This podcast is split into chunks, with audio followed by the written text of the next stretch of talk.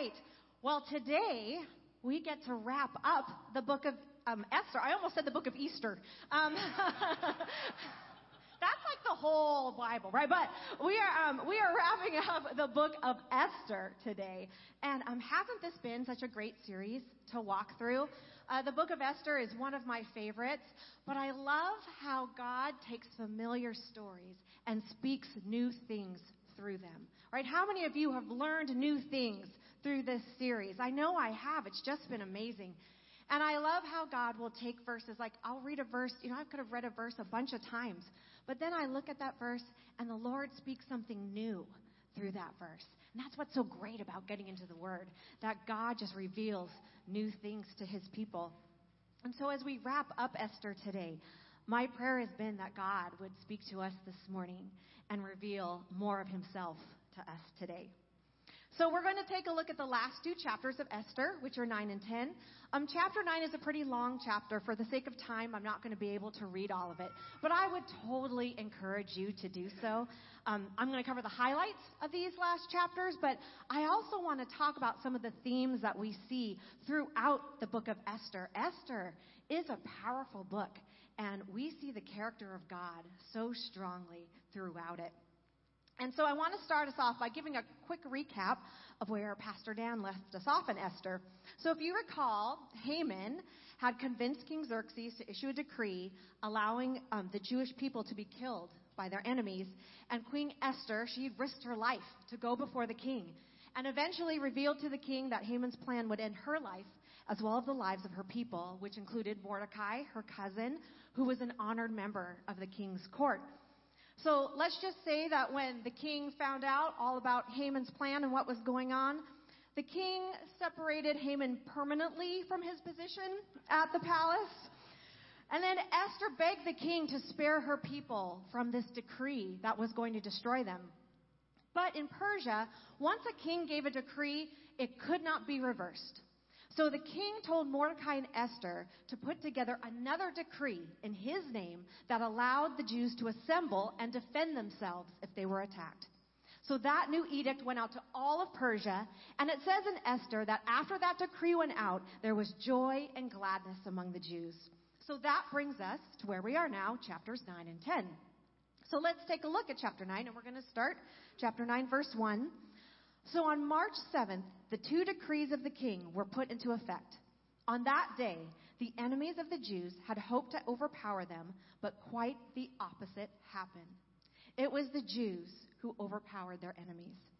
The Jews gathered in the cities throughout all the king's provinces to attack anyone who tried to harm them, but no one could make a stand against them, for everyone was afraid of them.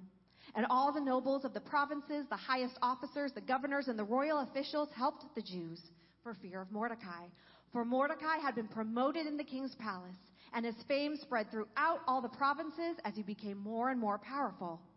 So the Jews went on ahead on the appointed day and struck down their enemies with the sword. They killed and annihilated their enemies and did as they pleased with those who hated them.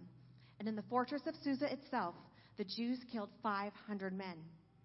So this was the day that the Jewish people were supposed to be annihilated. Haman's plan was that they would all be totally destroyed. But that isn't what happened at all.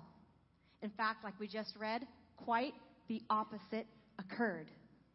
And this is one of the great themes that we see in this book, which is our God is the God of great reversals. What was supposed to be the day of the Jewish people's destruction became the day of their rescue, the day of their salvation. Now, if you remember, the decree was issued a year in advance because of the lot that Haman had cast to determine the date. So for a year, the Jews lived in fear and worry, knowing that this day of destruction was coming. Can you imagine what that must have been like? to know that the people living around you, your neighbors, were going to rise up and kill you and your family.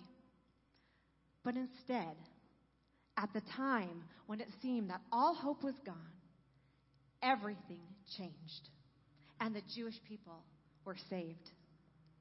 The king couldn't erase the edict, but he made a way for the Jews to be saved from destruction. Now, did this new degree, decree keep the Jews from having to go to battle? No, they still had to prepare to fight for themselves. But now they had the permission, a royal edict to protect themselves, and they had the full support of the king to do so.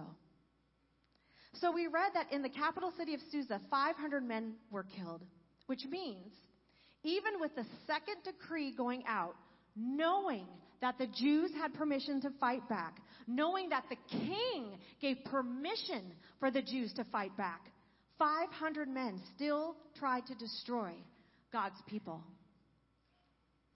And you know, the enemy of God, the enemy of you and me, he doesn't care that we are sons and daughters of the king. In fact, it's because we are his children of God that he works so hard against us. He is a roaring lion seeking out who he may devour. But the fact is, the enemy knows the end of the story.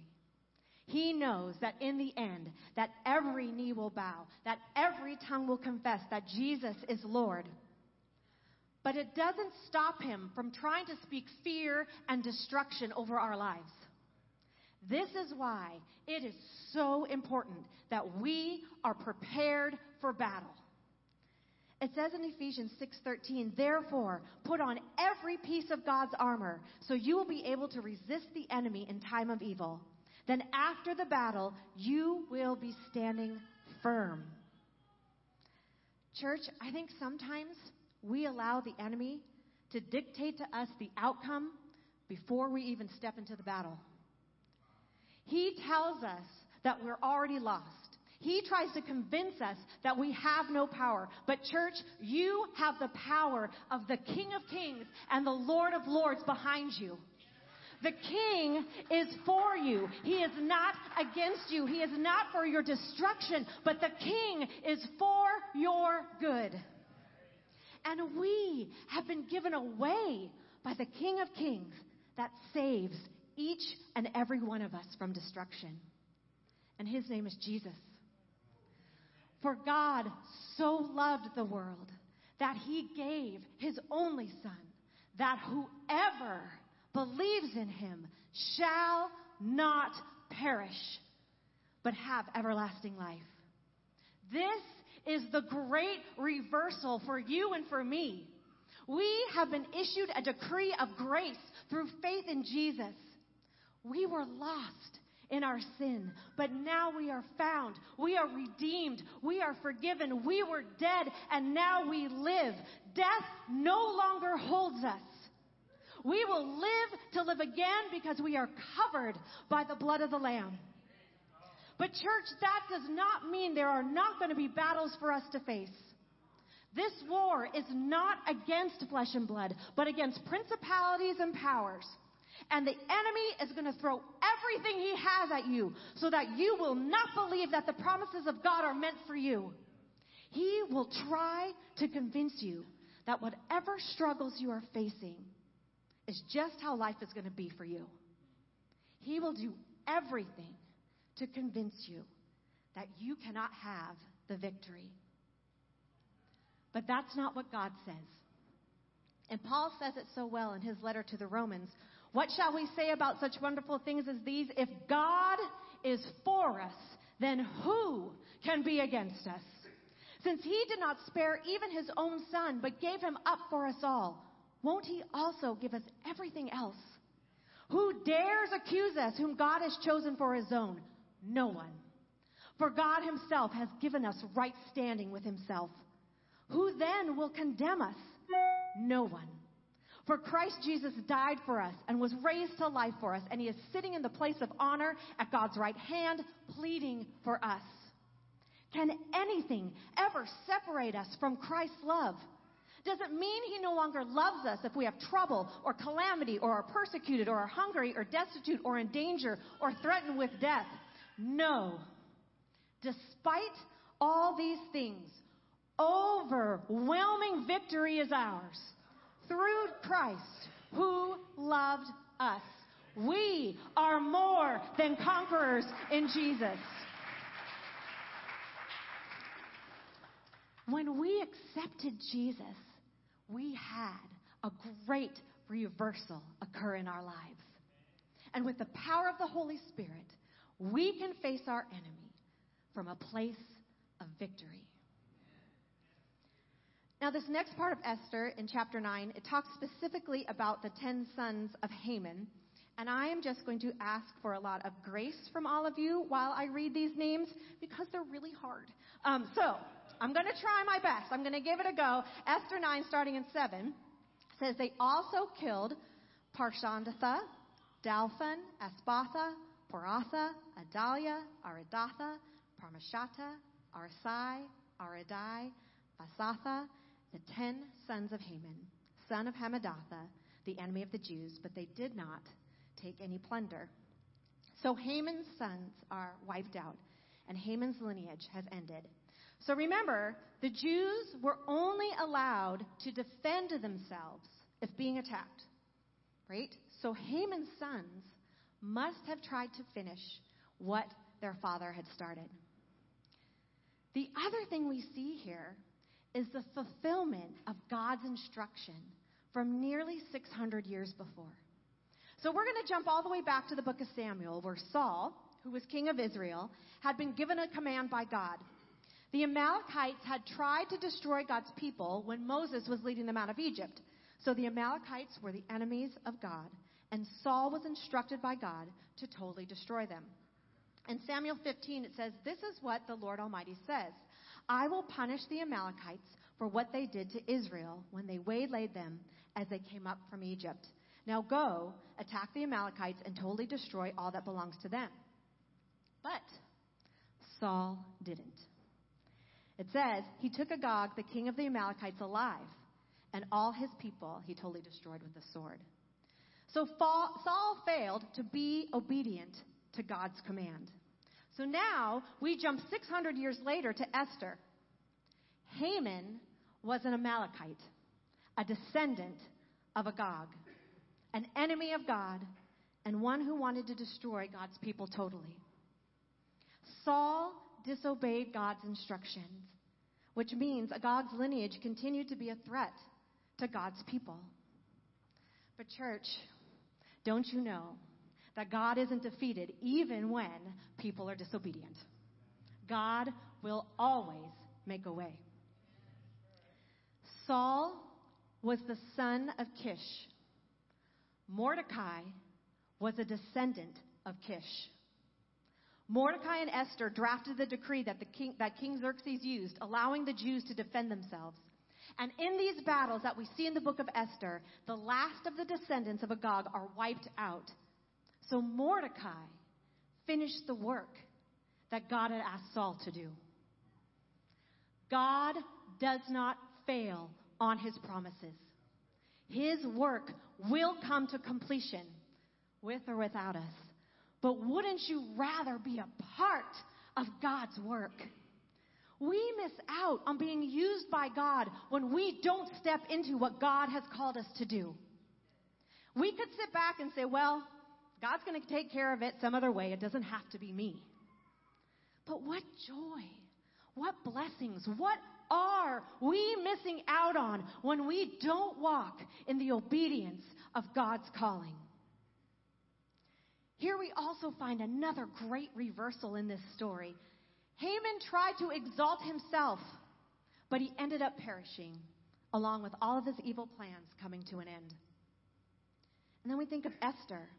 Remember, she said when she was deciding to go before the king, If I perish, I perish. She was willing to lay herself down, even if it meant death, in order to save her people. And when Esther walked in obedience, she was honored and blessed along with her family, and her people were saved from destruction. See, Haman, in trying to serve himself, ended up dying anyway.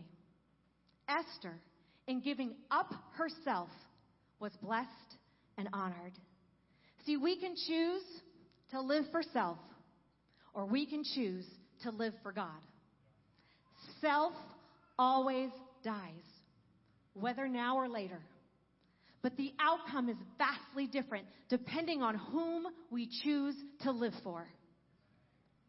When God calls us to be obedient to Him, we must die to self. Because let's face it, our nature is selfish.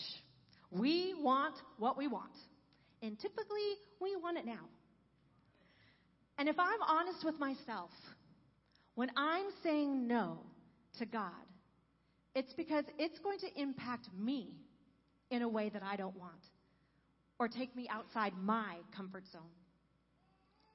I mean, we might say, I know God calls us to love our neighbor, but have you met my neighbors? I mean, come on. Have you met people? Have you driven on I 5 during rush hour? Do you hear what those people's opinions are? How am I supposed to love those people? I mean, I know God calls us to be set apart, but I really love the music that I'm listening to, even if the lyrics are pretty terrible. But it's just a song, right? It's just a song. I know God calls me to focus on what's pure and just and right, but I really like those movies. Yeah, there's a lot of stuff that's inappropriate, but it's just a movie, right? I know it's getting hot in here. Woo! Um, I'm speak, preaching to myself first, people. Preaching to myself first. Um, and when I say God, I know God calls me to share the good news with people. But that really makes me uncomfortable. I mean, what will my friends at school think or at work? Or what if they start thinking me as some religious Jesus freak? What will my family think? What if someone asks me a question that I don't know the answer to? I mean, I just can't risk all that. Church, we have to step into the anointing that God has placed upon our lives. And in order to do that, we have to lay ourselves down first. There are so many things in this world that want to keep us captive and serving ourselves. And if you have something in your life that you know is keeping you from operating in your anointing, then you need to recognize it and you need to remove it because you don't need it. And that is going to mean dying to self. But it's when we surrender fully to God is when we have so much freedom. It's the upside down kingdom we are a part of. It's another great reversal. The first shall be last, the least shall be exalted. And when we die to self is when we can truly live. Self must die in order to walk in obedience. And we can die to self now and have life abundantly in Jesus or we can serve self now and end up losing it all later. For what will it profit a man if he gains the whole world and loses his own soul? So, after this great victory of the Jews, King Xerxes asked Esther if there's anything else that she wants done. And she asked the king to give the Jews in Susa permission to defend themselves for one more day. So the king agrees, and on the second day, more people rise up to try and destroy the Jews, and once again they are defeated. And after the second day of victory, the Jews rested and made it a day of celebration, and the Jewish people still celebrate those days of victory even today. And in Esther 9 19, we, say, we see, so to this day, rural Jews living in remote villages celebrate an annual festival and holiday on the appointed day in late winter when they rejoice and send gifts of food to each other. Mordecai recorded these events and sent letters to the Jews near and far throughout all the provinces of King Xerxes, calling on them to celebrate an annual festival on these two days.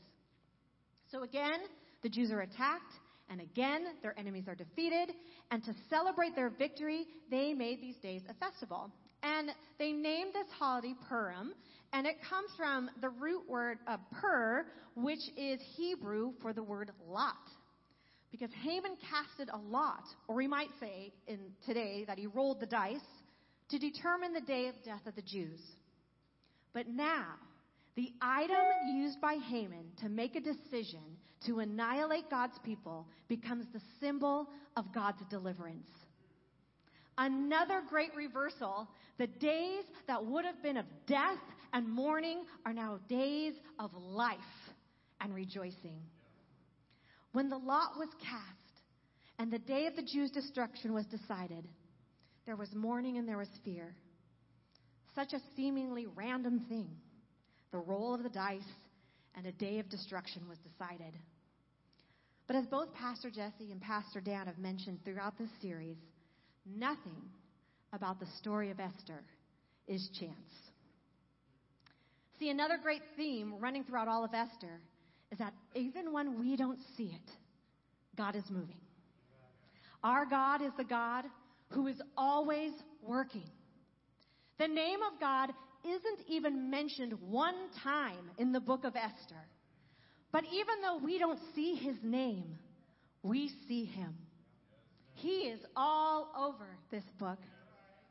See, King Xerxes just happened to make a rash decision to remove his queen from the throne, thus needing to replace her. Mordecai just happened to work at the palace and he just happened to have a cousin Esther. Esther just happened to be chosen to become queen. Mordecai just happened to overhear a plot to kill the king and was able to warn him. The king just happened to want to read a book in the middle of the night about who saved him from the plot and found out it was Mordecai. Esther just happened to be in the place where she would be able to help her people when they needed it most. That is a whole lot of just happened to be. Church, God leaves nothing to chance.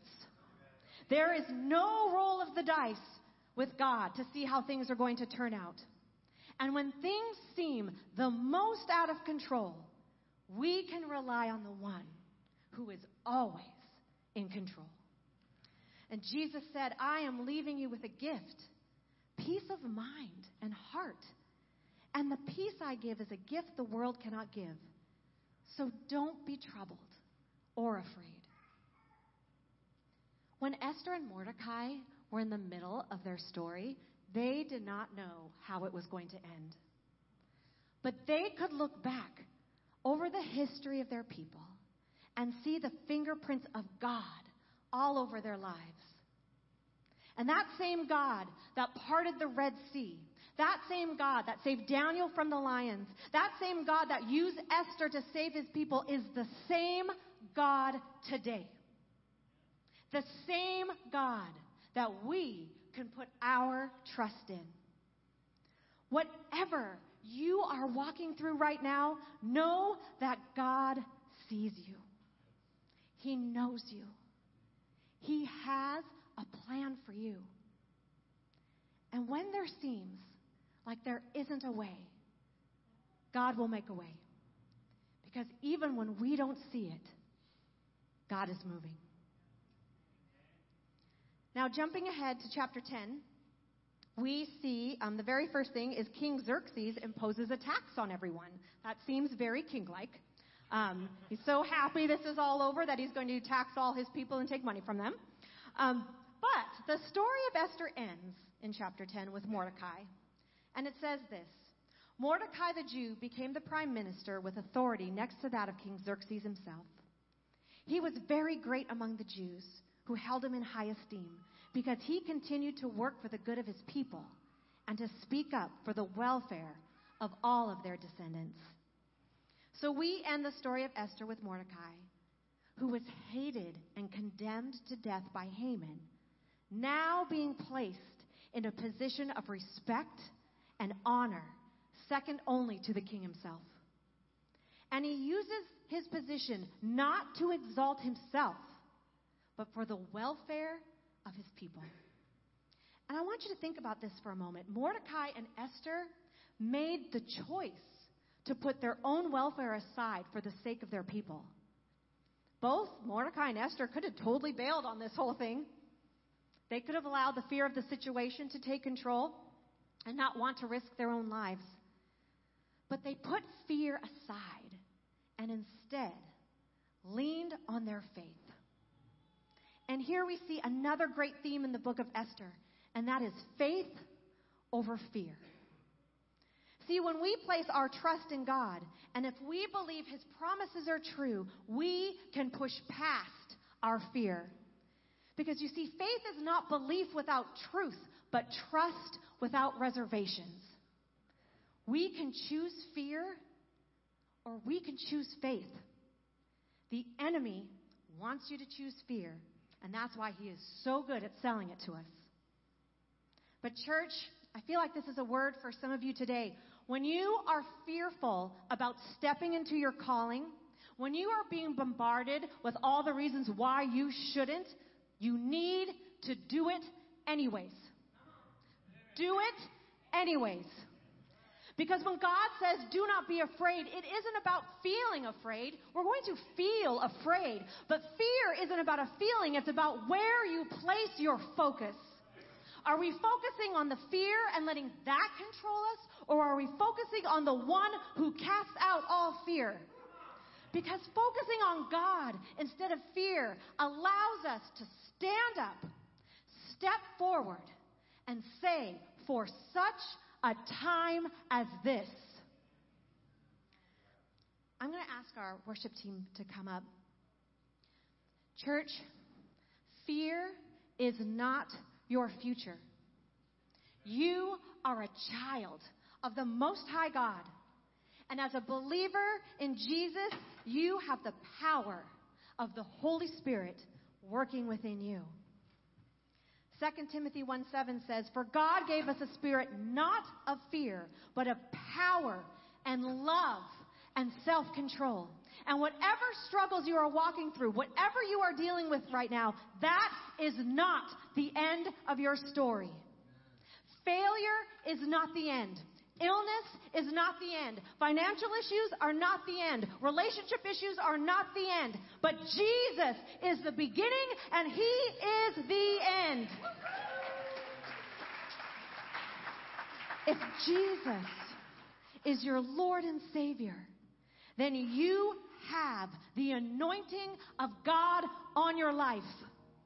You are anointed by God. Some of you need to hear that this morning. You are anointed by God to walk in His purpose for you. But, church, if we are living for self or we're living in fear, then we are hindering our ability to walk in the fullness of what God has for us. See, the enemy wants you to play it safe because you are dangerous when you walk in your anointing. He wants you to keep doing the same old thing, and He wants you to keep buying the same old lies. He doesn't want you on fire for Jesus. He doesn't want you to share the gospel with people. He doesn't want you to love people as Jesus loves people. But, church, isn't it time that we become dangerous to the enemy? Because when you step boldly into your calling, believing you are who God tells you that you are, the enemy's plans are reversed. God moves in mighty ways, and faith overcomes fear. If you have something that is keeping you from walking in the fullness of God's anointing for your life, then maybe today is the day that you let that go. Maybe today is the day to die to self because there is nothing in this world hanging, worth hanging on to to keep you from receiving everything that God has to offer you. When we ask Jesus in our lives, God's great reversal happened and we were changed forever. But it didn't end there. God has plans for you. He is going to finish the work that He started in you. Paul declares in Philippians, and so I am sure that God who began this good work in you will carry it on until it is finished on the day of Christ Jesus. Whatever God starts, He finishes. Maybe today is your Esther moment. Esther had to make the choice to put faith over fear and step into God's purpose for her life. And she rescued her people from destruction. Perhaps it is time that you stepped into God's purpose for your life today. If you've been hanging back and standing on the sidelines, it is time to get in the game. It is time to release whatever parts of self have been holding you captive. It is time to break free from whatever fear has been holding you back from.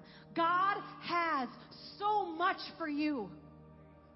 It is time to let the things that the enemy has been telling you die and embrace the life that Jesus speaks over you. I'm also going to ask our prayer team to come up now. And the worship team is going to lead you in a new song, and it's called Fear is Not My Future. And as we sing this, could this be our declaration of truth today? That fear is not our future, Jesus is. And if you are here today and you do not know Jesus Christ as your Lord and Savior, I just want to tell you that He loves you. He loves you. He loves you just as you are right in this moment. You do not need to worry about getting yourself together or cleaning yourself up to come to Jesus. He will make all things new. He wants to be invited to be the Lord of your life. And if you want to know the hope and the joy and the life that being in relationship with Jesus brings, when the worship team starts singing, would you please come and have someone from our prayer team prayer pray for you? Or come see me? What we would love to lead you into relationship with Jesus. Because this world offers a lot of fear. And Jesus is here to offer you his perfect love, which casts out all fear. And if you have things that you need to lay at the altar today, maybe it's fear, maybe it's something that yourself has been hanging on to, but you know God is calling you to lay it down, our prayer team would love to pray with you. Come up during this song and have our prayer team stand with you in prayer because there is freedom in this place today.